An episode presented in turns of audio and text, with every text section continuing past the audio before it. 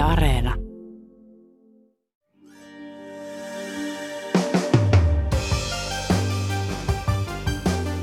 Kaksikymmentäkaksivuotias Mahsa Amini kuoli Iranissa mitä ilmeisimmin poliisin väkivaltaan.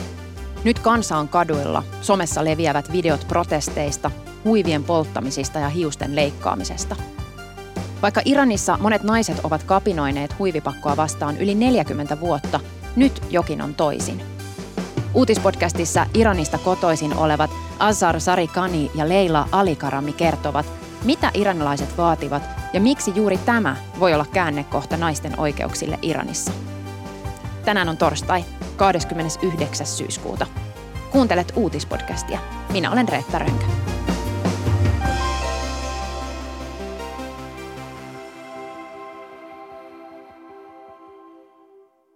Viime päivinä mun sosiaalinen media on täyttynyt Iranista. Instagram-tarinoissa on jaettu tietoa siitä, miten Iran on rajoittanut maan internetyhteyksiä, on videoita naisista leikkaamassa hiuksiaan ja polttamassa huiveja. Ajanhaalistamia mainoskuvia iranilaisista naisista bikineissä 70-luvulla. Pääministeri Sanna Marinin vapaapäiväkuvan alla kommenttikenttä täynnä tiettyä hashtagia. Ja ennen kaikkea on yksi nimi, joka toistuu – jonka halutaan toistuvan ja joka halutaan sanottavan ääneen.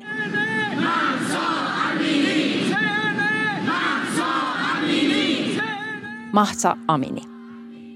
Mahsa Amini oli 22-vuotias iranilainen kurdinainen, jonka Iranin siveyspoliisi pidätti maan tiukan hijab-kiellon, siis pukeutumissäännön rikkomisesta. Hänen huivinsa ei väitetysti peittänyt hiuksia riittävästi. Pidätyksen jälkeen Amini vaipui koomaan ja kuoli – Tiedot kuoleman yksityiskohdista ovat vahvistamattomia ja viranomaiset kiistävät kaiken, mutta ilmeisesti Amini kuoli poliisien väkivaltaan. Lehtitiedot kertovat silminnäkiä havainnoista, joiden mukaan poliisi oli pahoinpidellyt Aminia pidätyksen yhteydessä lyömällä häntä pampulla ja hakkaamalla hänen päätään poliisiajoneuvoa vasten.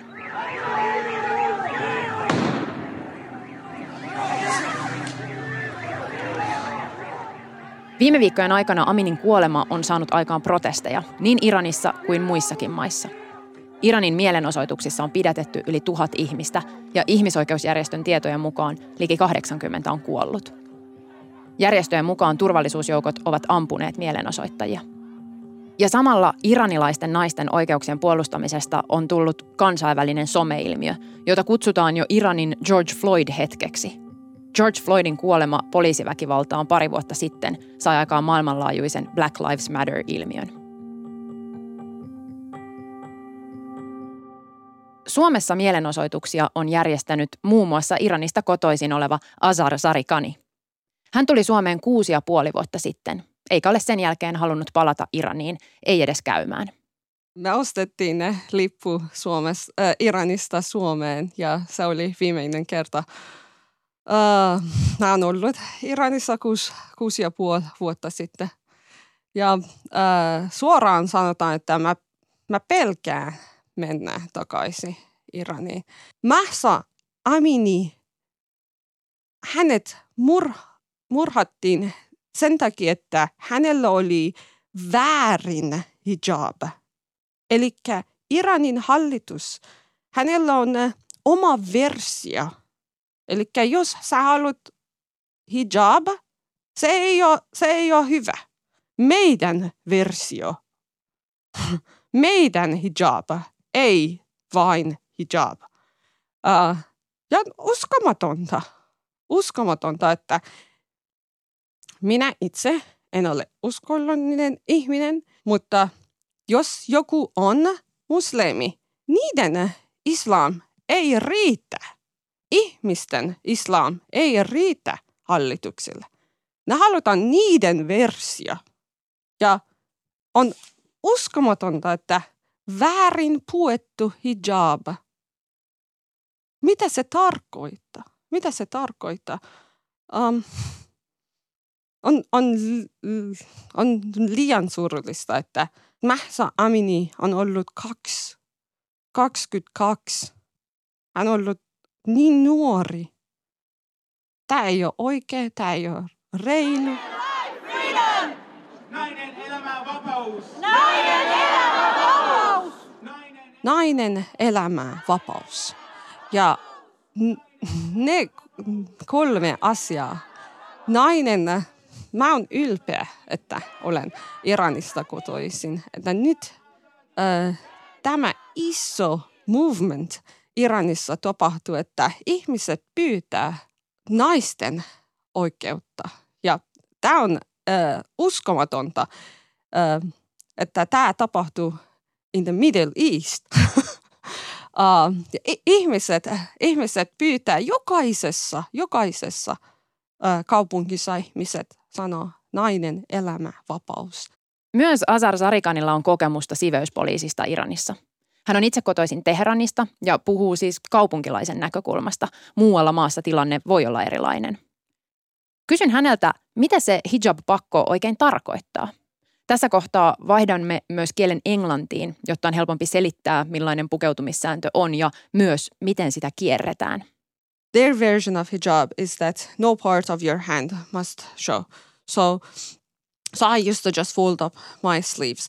Uh, and if they came to me, I just said, I'm sorry, I'm sorry. Let me let me cover myself prop- more properly the way you prefer it. Uh, they might they might accept my apology or not. They might take me away anyway, or uh, or uh, women have to have this uh, kind of robe that covers their body. It's not enough that you have a shirt. Uh, you just have to have this uh, robe around you that um, covers you. So, uh, what women started to do is that they got rid of all these buttons. Now it's like, like, like kind of a fashionable thing. Sarikani kertoo, että siveyspoliisin hijab-tulkinta tarkoittaa sitä, että pää on peitettävä huivilla ja esimerkiksi hihojen on oltava pitkät ja vartalo peitettävä kaavulla. Pelkkä paita ei riitä. Iranilaiset naiset kuitenkin kiertävät sääntöjä pitämällä huivia vain takaraivolla, käärimällä hihojaan, poistamalla napit kaavuista ja sovittelemalla niitä ylleen muodikkaammin. Silti hän muistuttaa, että vaikka kuinka keksisi keinoja soveltaa sääntöjä – ne eivät alkujaankaan ole ok.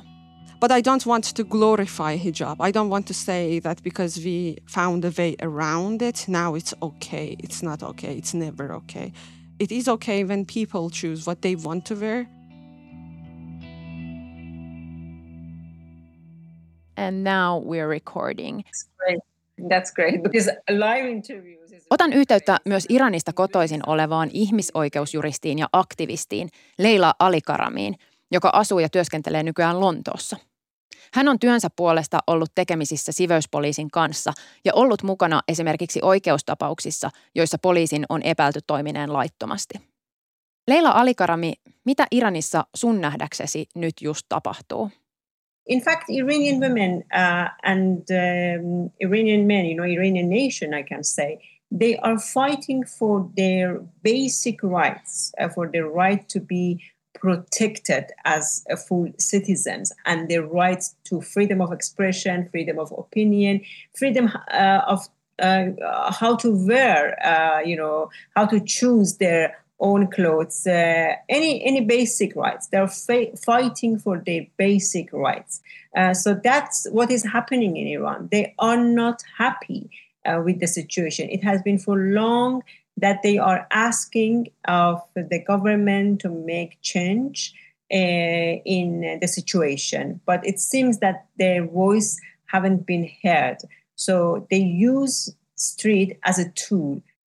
Alikaramin mukaan Iranin protestit eivät koske vain hijabia tai naisia, vaan kaikkien iranilaisten perusoikeuksia – Taustalla on pitkäaikaista turhautumista maan hallintoon, ja nyt kaduille meneminen on tapa yrittää saada kansan ääni kuuluviin.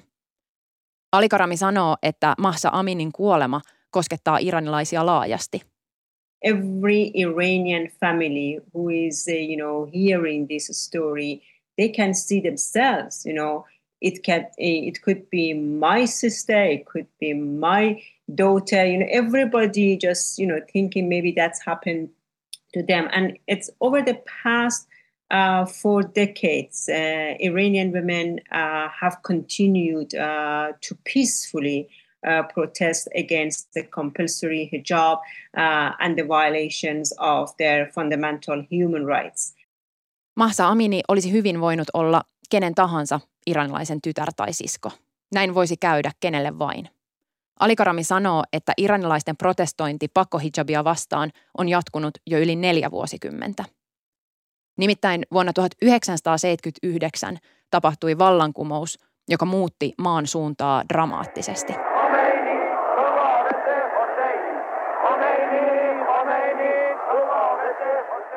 Tuolloin Irania hallinnut Shahi syrjäytettiin, uskonnollinen johtaja Ajatolla Homeini palasi maanpaasta ja lopulta islamistit ottivat vallan. Alikaramin mukaan nyt tilanne maassa on todella vaikea, vaikein sitten vallankumouksen. On ympäristöongelmia, korruptiota, talousongelmia ja kansainvälisiä sanktioita. Alikarami sanoo, että maan keskiluokka on ahtaalla – Yeah, you know, discriminatory laws and other factors such as environmental problems, corruption, economic mismanagement, and international sanctions uh, have created a very difficult situation in Iran. In fact, this has been the most challenging phase uh, since the 1979 revolution for the middle and working classes. Um, and I should also mention, uh, you know, uh, that the state is actively uh, limiting cyberspace in order to uh, create a national internet. Iranin viranomaiset ovat mielenosoitusten takia rajoittaneet pääsyä internettiin. Samaa on tehty aiemminkin protestien yhteydessä. Alikarami kertoo, että maahan on kaavailtu myös kansallista internettiä, siis Kiina-tyylistä valtion valvomaa nettiä. For the national internet, although the main purpose of this project is to uh, control the circulation of information in the country, uh, it will have a very negative impact on the uh, growing, uh, you know, digital economy in Iran. And in this climate of economic crisis, hundreds of thousands of Iranians depend on the internet to trade and make an income. Uh, and creating a national internet is a very bad news uh, for civil society. It limits the circulation of information.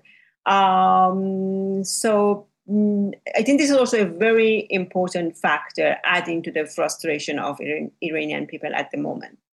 Internetin rajoittaminen kasvattaa kansalaisten turhautumista entisestään ja vaikuttaa heikentävästi myös maan talouteen ja ihmisten elinkeinoihin.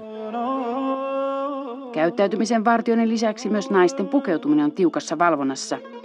Hijabista, eli kaiken muun paitsi kasvot ja kädet peittävästä asusta on tullut iranilaisen naisen symboli. Ennen vuoden 79 vallankumousta Iranissa ei pakotettu hijabiin. Silloin saatettiin kiistellä siitä, saako huivia edes käyttää. Even in the past, before the revolution, uh, we, there was some debate uh, during Reza Shah because at that time they wanted to force women to remove um, their hijab. So we see in Iranian history, we always have this uh, conflict over women body. uh, whether they should wear hijab or they shouldn't uh, wear hijab. When the revolution happened in 1979, women didn't know that they are they're going to be forced to wear hijab because at that time it was not compulsory. So if you look uh, at pictures or videos from the time of the revolution, you see women with hijab and women without hijab, you know, asking for regime change and asking for, um, you know, Islamic Republic of Iran. just few months after the revolution, uh, the hijab uh, became compulsory. Uh, and the women were forced to wear hijab in uh, in the streets and also in uh, you know governmental um, organizations and uh, institute. Alikarami sanoo, että kun katsoo kuvia vallankumouksen ajalta, näkee naisia sekä hijabissa että ilman. Mutta pari kuukautta vallankumouksen jälkeen hijabista tuli pakollinen useilla julkisilla paikoilla – ja siitä lähtien pakkoa on Iranissa myös vastustettu. Tänä kesänä maan äärikonservatiivinen presidentti tiukensi naisia koskevia pukeutumissäädöksiä. Syyskuussa uutisoitiin, että Iranin hallinto on aikeissa alkaa valvoa pukeutumissääntöjen noudattamista julkisessa liikenteessä kasvojen tunnistusohjelman avulla. Kysyn Leila Alikaramilta, mitä hijab oikein merkitsee Iranin hallinnolle, siis miksi se on niin tärkeä? I think it's two things it's ideology and it's power.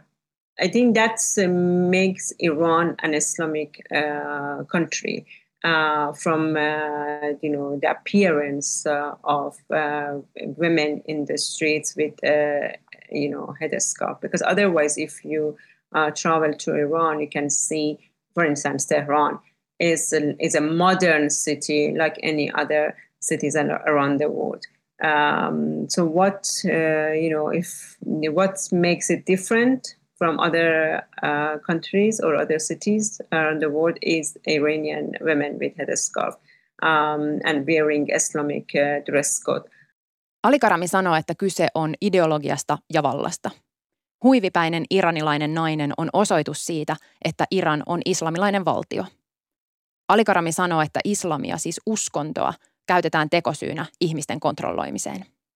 So it's not a matter of Islam really. Is uh, the government who is uh, using Islam as an excuse uh, to control um, the population. Alikarami kertoo, että lain mukaan hijabista poikkeaminen tarkoittaa sakkoja tai rangaistusta. Viime aikoina naisia on viety koulutettaviksi pidätyskeskuksiin oppimaan pukeutumissääntöjä. Recently they are uh, providing some kind of educational uh, classes for women. Uh, so they um, arrest them. They took them to detention center or you know their, their facilities and they teach them how to you know um, wear clothes properly. Tarkkaa määritelmää oikeaoppiselle hijabille ei kuitenkaan ole kirjattu, joten siveyspoliisi tulkitsee asiaa mielensä mukaan. And this is dangerous because you know um, they are uh, some uh, authority they're misinterpreting some using their own interpretation so maybe in the you know eye of one person proper hijab is like you know something and other person interpretation is different Alikarami sanoi, että siveyspoliisin toiminta on aina ollut loukkaavaa ja että jokaisella iranilaisella naisella on siitä kokemusta. They always been this kind of uh, abusive behavior uh, at some point. Uh, but I think every Iranian woman have, uh, you know, kind of experience uh, with the moral morality police and some bad experience. Uh, in fact, traumatized uh, you know, some um, I talked to some women uh, kind of living abroad, living in other countries, saying that still when they are seeing police in the street, they don't feel safe or they feel, you know, they afraid. Hän korostaa, että iranilaiset naiset eivät vastusta islamia tai uskontoa, eivätkä hijabin käyttöä sinänsä. He vastustavat pakollista hijabia. You know, one important thing to notice here is that you know, Iranian women are against compulsory hijab because hijab should be a matter of choice. Uh, and women in Iran, they are not fighting against Islam or any other religion. They are fighting against compulsory hijab.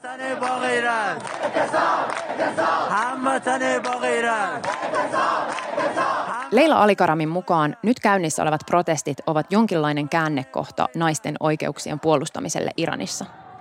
Mieltään osoittavat nyt uudet sukupolvet, joille hijab edustaa sortoa.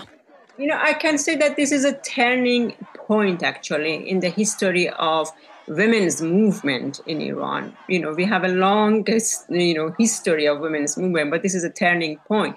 This time, the younger generation, um, you know, are demanding their rights uh, without any fear uh, and challenging the government in the streets. Brave younger generation, Iranian girl who really, um, you know, saying enough is enough, and um, they see uh, compulsory hijab uh, as a symbol of oppression.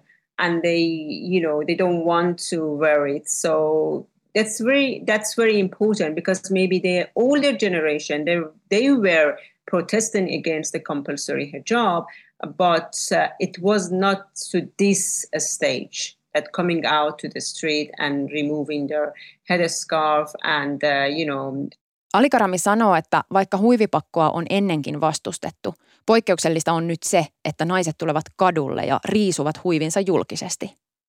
Kun kysyn, uskooko hän muutokseen, on vastausta kuitenkin vaikea muodostaa. It depends. It is it's a really difficult question uh, because, you know, from uh, experience from the past, we are seeing that any country or government or system who is not respecting the rights of their citizens, they're not going to stay for long. Uh, because if they manage to oppress one demonstration or one uprising, another one will happen. And if they oppress it, another one will happen. And everything will change, right? This is this is the history, and I think, yeah, if uh, the change will eventually happen, whether the government want or they don't want it, they, it it's going to happen. Mm, when people are not happy, uh, maybe we can uh, oppress them for some years or several years or you know several decades uh, but at the end uh, something for sure will happen. Alikarami sanoo, että historia on osoittanut, että kansalaisiaan alistavat hallinnot kaatuvat aina ennen pitkään. Mutta milloin, sitä hän ei osaa sanoa. Kun olen jo sammuttanut nauhoituksen, Alikarami sanoo vielä jotain, mikä jää mun mieleen – hän sanoo, että yhden nimen jälkeen kuolleet muuttuvat numeroiksi. Nyt kaikki tietävät Massa Aminin nimen, mutta hänen jälkeensä protesteissa kuolleet ovat vain numeroita kasvavissa kuolinluvuissa.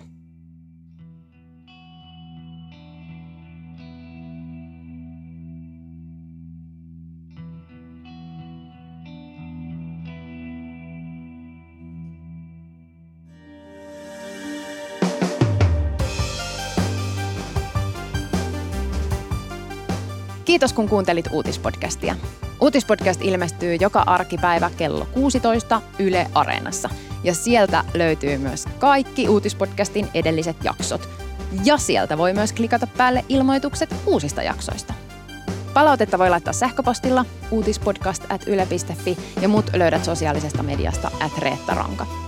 Tämän jakson äänistä ja leikkauksesta vastasi Sami Lindfors. Uutispodcastissa me syvennymme siihen, mikä on tärkeää juuri nyt. Moi moi!